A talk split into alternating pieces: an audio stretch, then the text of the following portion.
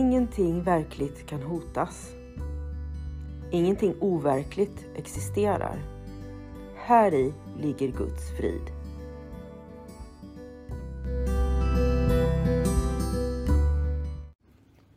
Mitt namn är Magdalena Wiklund och den här podden handlar om hur jag fann frid. Allting har sin grund i Helen Schuckmans uppenbarelser då Jesus dikterade det som sedan skulle bli boken en kurs i mirakler för henne. Jag kommer att referera både till kursen och till Bibeln eftersom Helen fick så mycket förklarat för sig av Jesus om hur vi egentligen bör tolka Bibeln.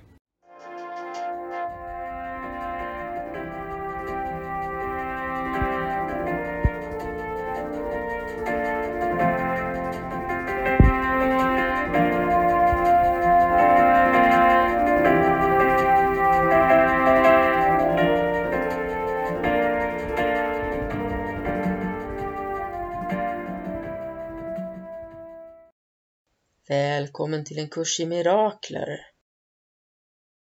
Idag så ska vi läsa vidare i textboken och vi läser då del 2 i första kapitlet. Förlåt, vi läser del 3 i första kapitlet. Den här delen heter Soning och mirakler. Och innan vi går in på att läsa detta så tänkte jag backa lite till mirakelprinciperna så att vi påminner oss lite om vad soning är för någonting. I mirakelprincip nummer 25 så står det så här, är på sidan 36 i boken, textboken. Mirakler är del av en sammanhängande kedja av förlåtelse som, när den är fullständig, är soningen. Soningen är verksam hela tiden och i alla tidsdimensioner. Mirakler innebär frihet från rädsla. Att sona innebär att göra ogjort. Att göra rädslan ogjord är en nödvändig del av miraklernas soningsvärde. Så att sona är att förlåta. Soningsprocessen är att förlåta och förlåta och förlåta, att vara i en förlåtelseprocess. Och nu går vi in på soning och mirakler. Och då säger Jesus så här. Jag har ansvaret för soningsprocessen som jag åtog mig att sätta igång. När du erbjuder någon av mina bröder ett mirakel erbjuder du det till dig själv och till mig. Skälet till att du kommer före mig är att jag inte behöver mirakel för min egen soning. Men jag står sist om du tillfälligt skulle misslyckas. Min del i soningen är att upphäva alla misstag som du annars inte skulle kunna rätta. När du har återfått insikten om ditt ursprungliga tillstånd blir du av dig själv del av soningen. Allt eftersom du delar min ovillighet att acceptera något misstag hos dig själv och andra måste du förena dig med det stora korståg för att rätta det. Lyssna till min röst. Lära dig att göra misstaget ogjort och handla för att rätta det. Makten att utföra mirakler tillhör dig. Jag kommer att tillhandahålla tillfällena att utföra dem men du måste vara redo och villig. Att utföra dem kommer att föra med sig övertygelse om förmågan, därför att övertygelsen kommer genom fullbordan. Förmågan är potentialen, utförandet är dess uttryck och soningen, som är Guds barns naturliga kallelse, är dess syfte.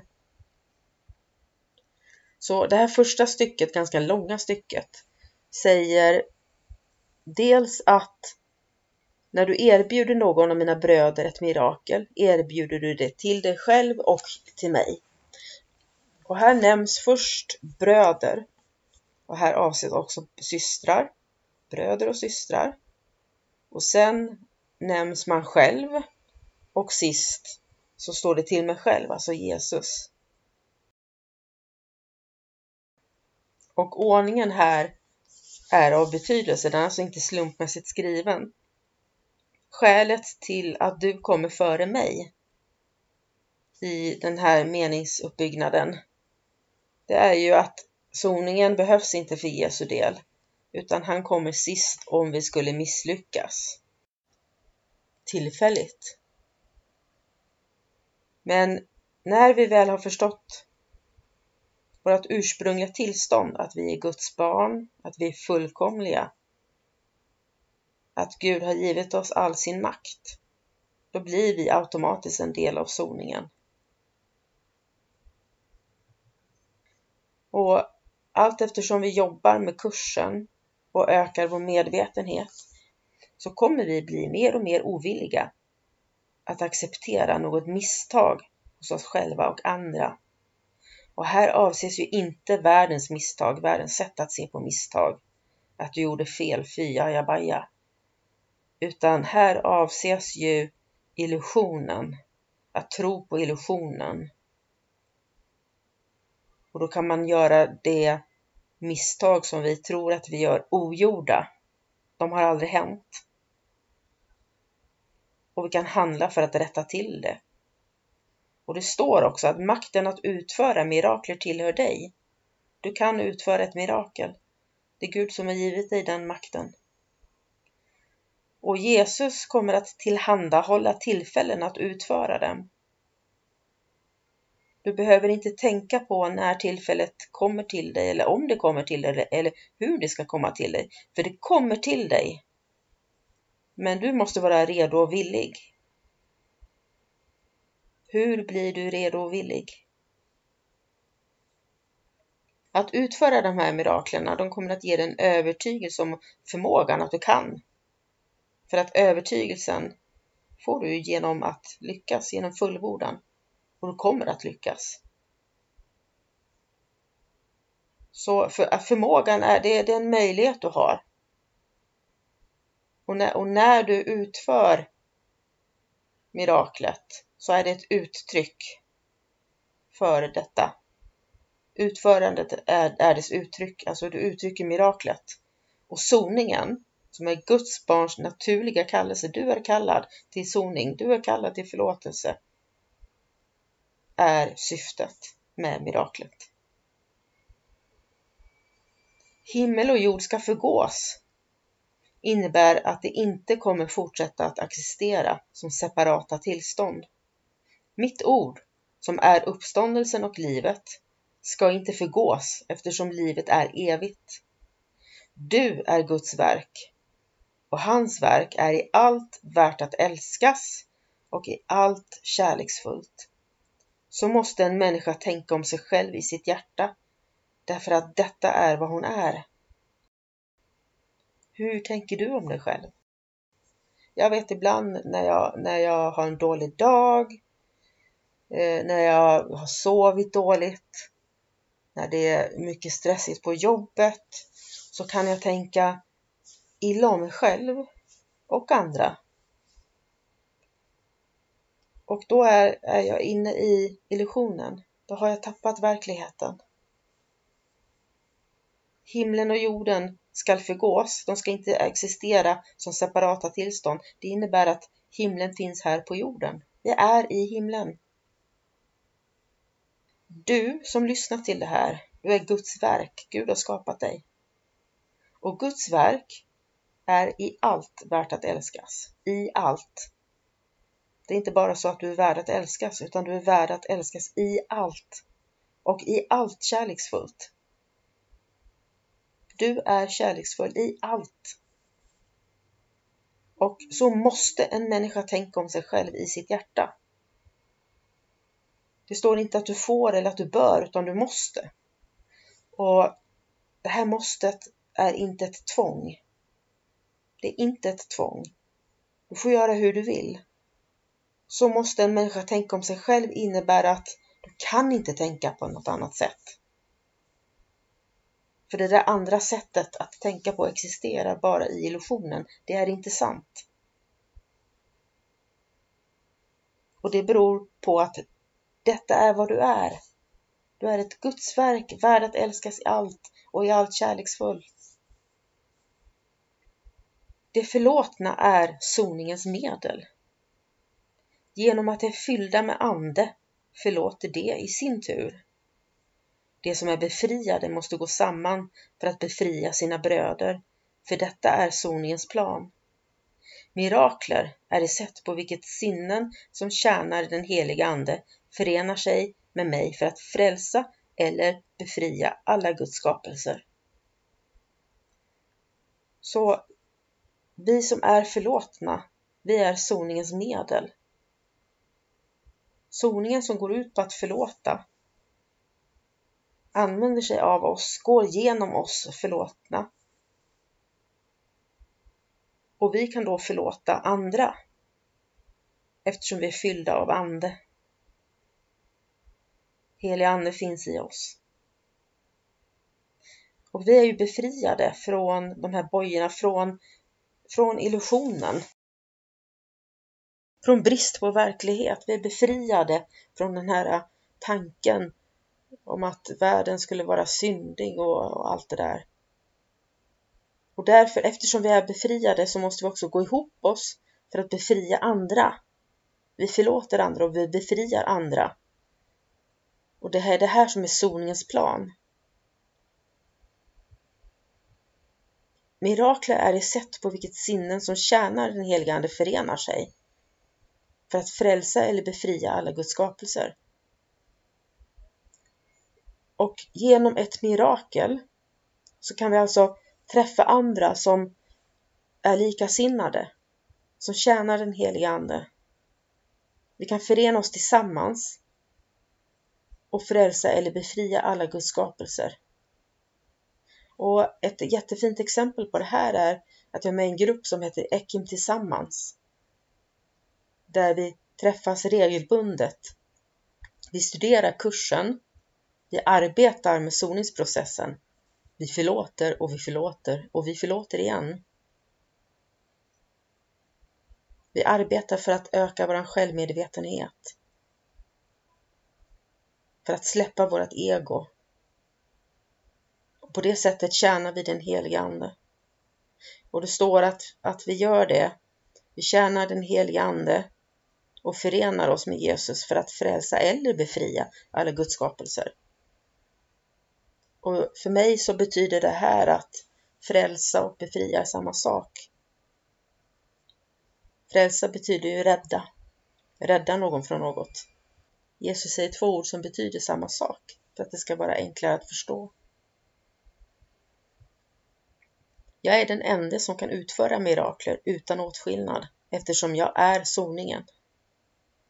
Du har en roll i soningen som jag kommer att förelägga dig. Fråga mig vilka mirakler du ska utföra. Detta besparar dig onödig ansträngning eftersom du kommer att handla genom direkt kommunikation. Miraklets opersonliga natur är en nödvändig beståndsdel eftersom det gör det möjligt för mig att styra dess användning. Och under min vägledning leder mirakler till den högst personliga upplevelsen av uppenbarelse. En vägledare kontrollerar inte, men han visar vägen och överlämnar åt dig att följa. Inled oss icke i frestelse innebär inse dina misstag och välj att ge upp dem genom att följa min vägledning. Så här gör Jesus en åtskillnad mellan de mirakel som han kan utföra och de mirakel vi kan utföra. Jesus är soningen, han är förlåtelsen och han kan utföra mirakler utan åtskillnad. Vi som fortfarande är kvar här i illusionen, vi som inte är Gud. Du är fullkomlig men du är inte Gud. Vi kan inte göra mirakler utan åtskillnad. Men vi får en roll i soningen, i förlåtelseprocessen här på jorden, i det här livet, som Jesus ger oss. Och om vi frågar Jesus vilka mirakel vi ska utföra så kommer vi att få ett svar. Det är så enkelt, vi behöver inte anstränga oss. Vi får svaret. Och vi kommer att handla genom direkt kommunikation.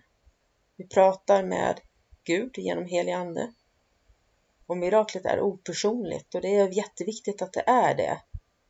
Det är genom Jesus, genom helig ande, som Jesus talar till oss och säger vart vi ska gå för att utföra mirakler och vilka de miraklerna ska vara.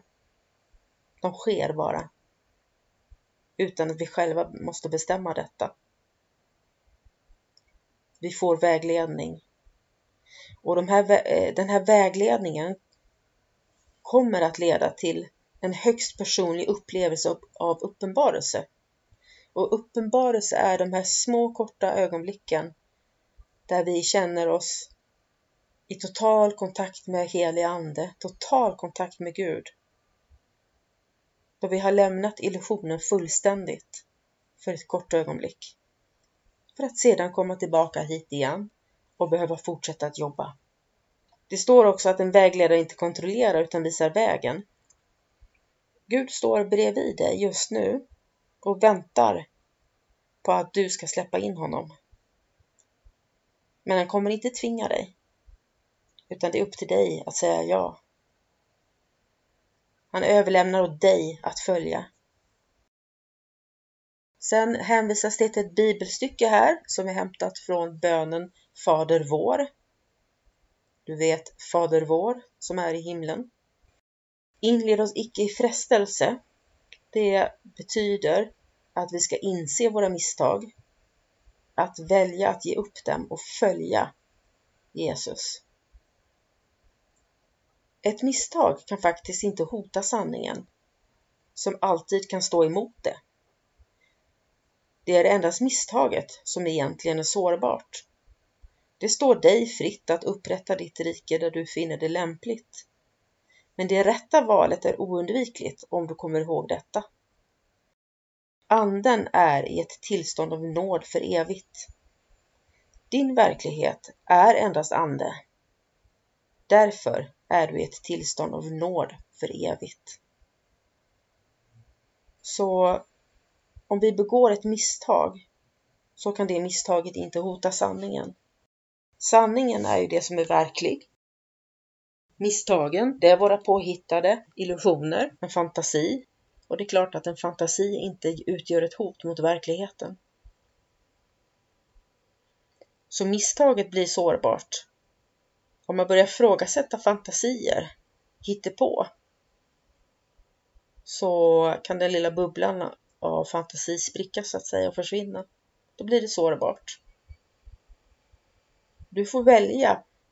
Det står dig fritt att upprätta ditt rike där du finner det lämpligt. Så du kan välja själv om du vill vara i den här världen eller i Guds värld. Om du vill vara i himlen eller jorden. Om du vill fortsätta att leva i illusionen om att himlen och jorden är separerade. Eller om du vill leva i himlen med Gud.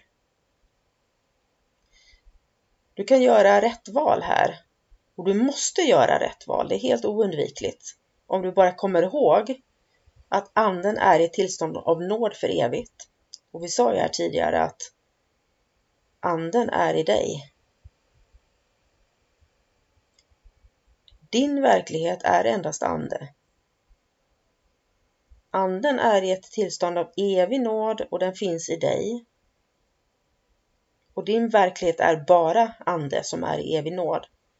Därför är du i ett tillstånd av evig nåd. Du är i evig nåd. Soningen gör alla misstag ogjorda i detta avseende och utrotar sålunda källan till rädsla. När helst du upplever Guds uppmuntran som ett hot är det alltid för att du försvarar en felplacerad eller felriktad lojalitet. När du projicerar detta på andra gör du dem till fångar men endast i den utsträckning som du förstärker misstaget som de redan har begått. Detta gör dem sårbara för andras förvrängningar eftersom deras egen varseblivning av sig själva är förvrängd. Mirakelarbetaren kan endast välsigna dem och detta gör deras förvrängningar ogjorda och befriar dem från fängelset. Så soningen, den här förlåtelseprocessen, gör alla misstag ogjorda. Och det är klart att om man har gjort ett misstag och det blir förlåtet, i sanning är verkligen förlåtet, inte bara i ord utan i hjärtat också, då har det ju aldrig hänt. Det spelar ingen roll längre. Det har blivit utrotat. Och då är också källan till rädslan som du känner utrotad.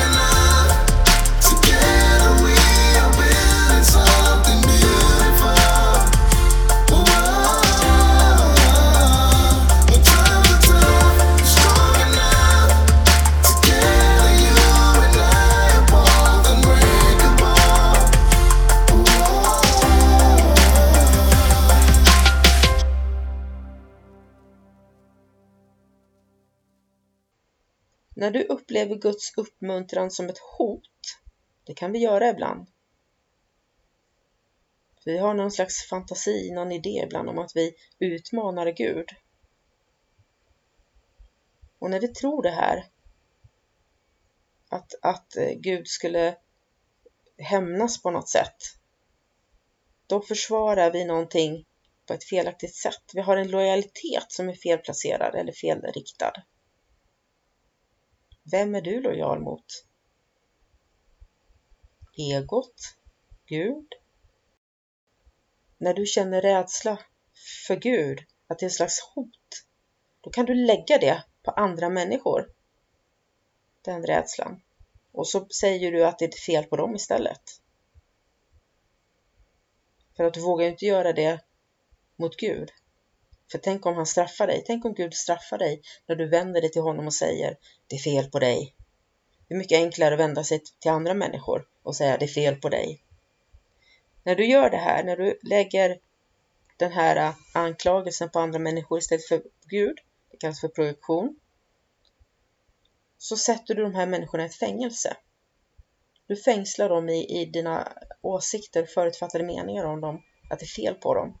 Men du gör det bara i den utsträckning som du förstärker misstag som, du, som det redan har gjort. Så att det har redan gjort någonting som du tycker är fel och det här förstärks ännu mera av oss själva. Och då blir de sårbara för andras förvrängningar. Så de här människorna blir sårbara för våra egna förvrängningar. Vi, vi är allihopa förvrängda i vår varseblivning, vårt sätt att se på varandra och på andra. Jag tycker du har gjort fel. Du tycker jag har gjort fel. Och så blir det pajkastning av det hela. Men mirakelarbetaren, det vill säga vi som gör kursen,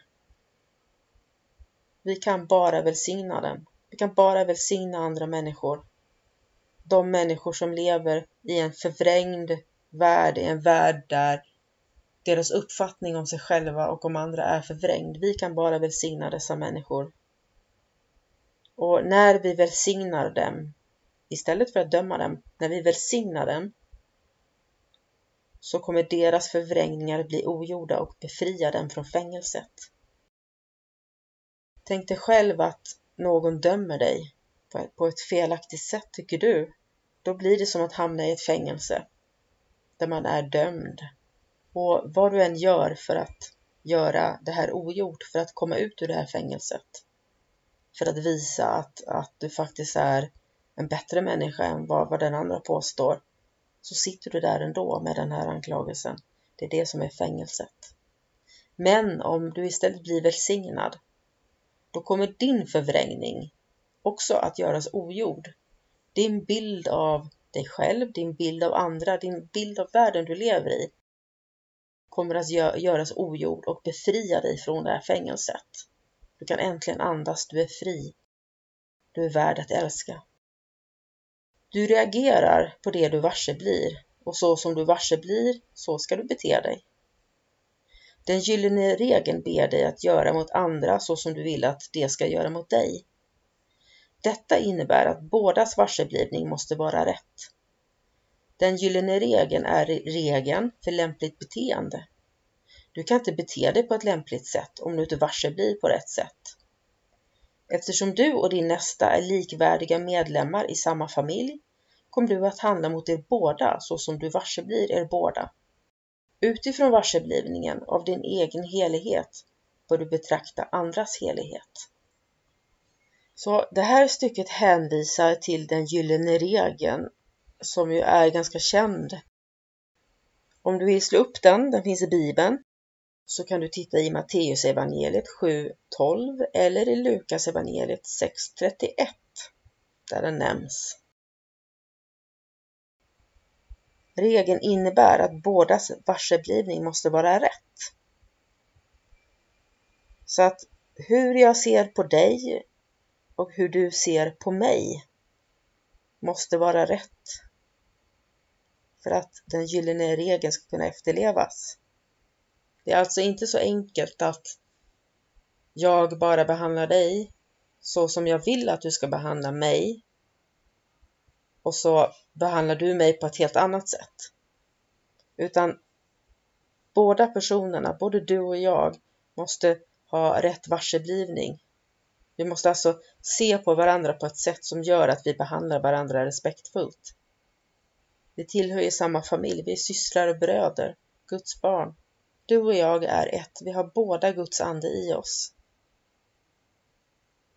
Och utifrån hur jag tittar på min helighet bör jag också titta på andras helighet. Vi är lika heliga du och jag. Vi är ett. Mirakler uppstår ur ett sinne som är redo för dem. Genom att vara förenat går detta sinne ut till alla, till och med utan att mirakelarbetaren själv är medveten om det.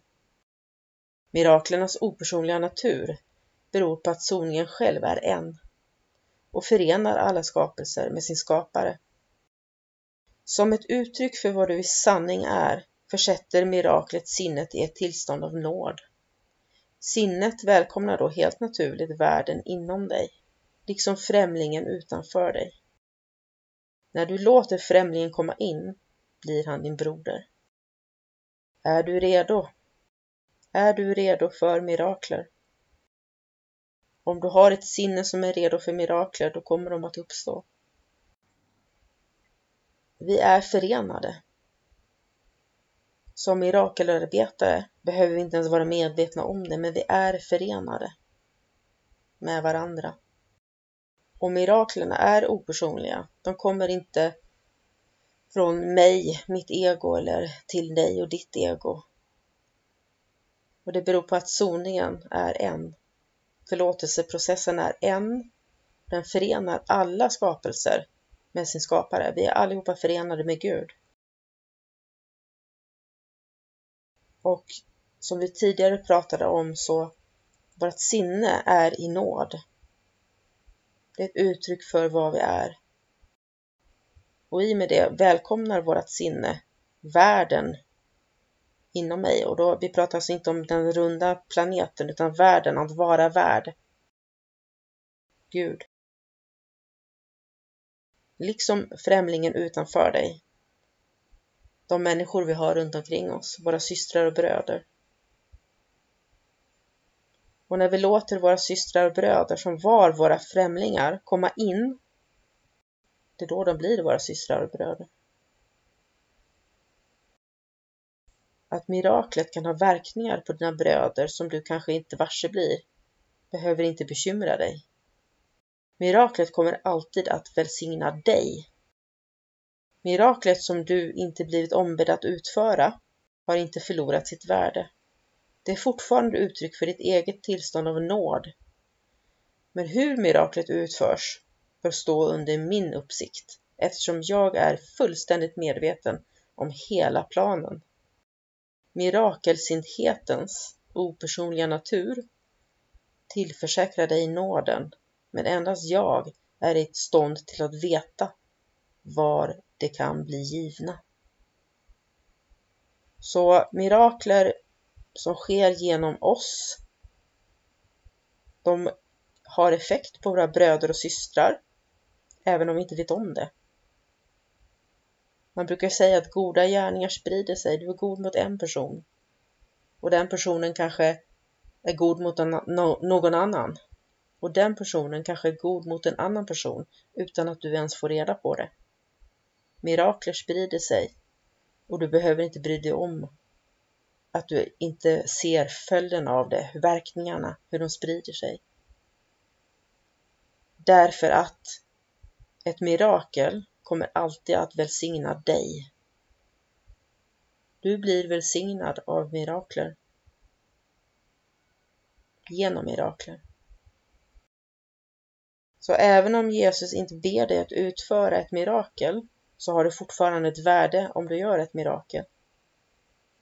Det är ju ett uttryck för ditt tillstånd av nåd. Du har en ande inom dig. Du är i ett tillstånd av nåd. Men det är Jesus som vet hur ett mirakel ska utföras, hur det utförs. Därför att det är Jesus som har hela planen, den har inte vi. Vi ser ju bara en väldigt liten del av planen. Mirakelsinthetens opersonliga natur, det är det som gör att vi är i nåd. Mirakler är selektiva endast i den bemärkelse att det riktas mot dem som kan använda dem för egen del. Eftersom detta gör det oundvikligt att det kommer att utsträcka dem till andra sammansvetsas en stark kedja av zoning.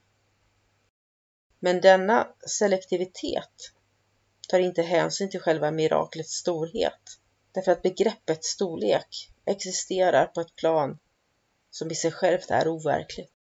Eftersom miraklet syftar till att återställa medvetenheten om verkligheten skulle det inte vara användbart om det vore bundet av lagar som styr de misstag som det syftar till att rätta.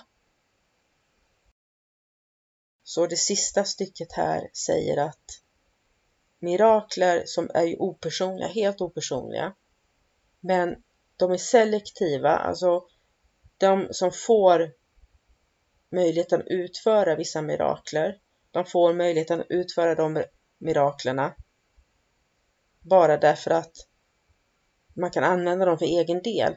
Alltså, vilka mirakel som helst kan inte utföras av mig eller dig, utan det är vissa mirakler som är ämnade att utföras av just dig.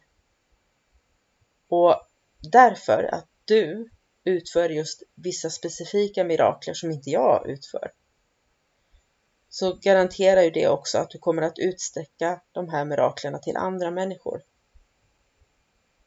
Det är helt oundvikligt att de mirakler som du gör, de utsträcks, sprids till andra människor. Och då blir det som en stark kedja av soning, av en förlåtelseprocess som går från dig till nästa, till nästa och till nästa. Men det här, den här selektiviteten, alltså det här valet att, att du gör mirakel som inte jag gör och jag gör mirakel som inte du gör. Det tar inte någon hänsyn till vad det är för mirakel, hur stora eller små de är. Därför att det här med storlek, smått, stort, det har att göra med världen, med illusionen. Det är ingen skillnad på miraklers storlek. Det har vi sagt tidigare i mirakelprinciperna. Alla mirakel är lika stora. Alla uttryck för kärlek är maximala.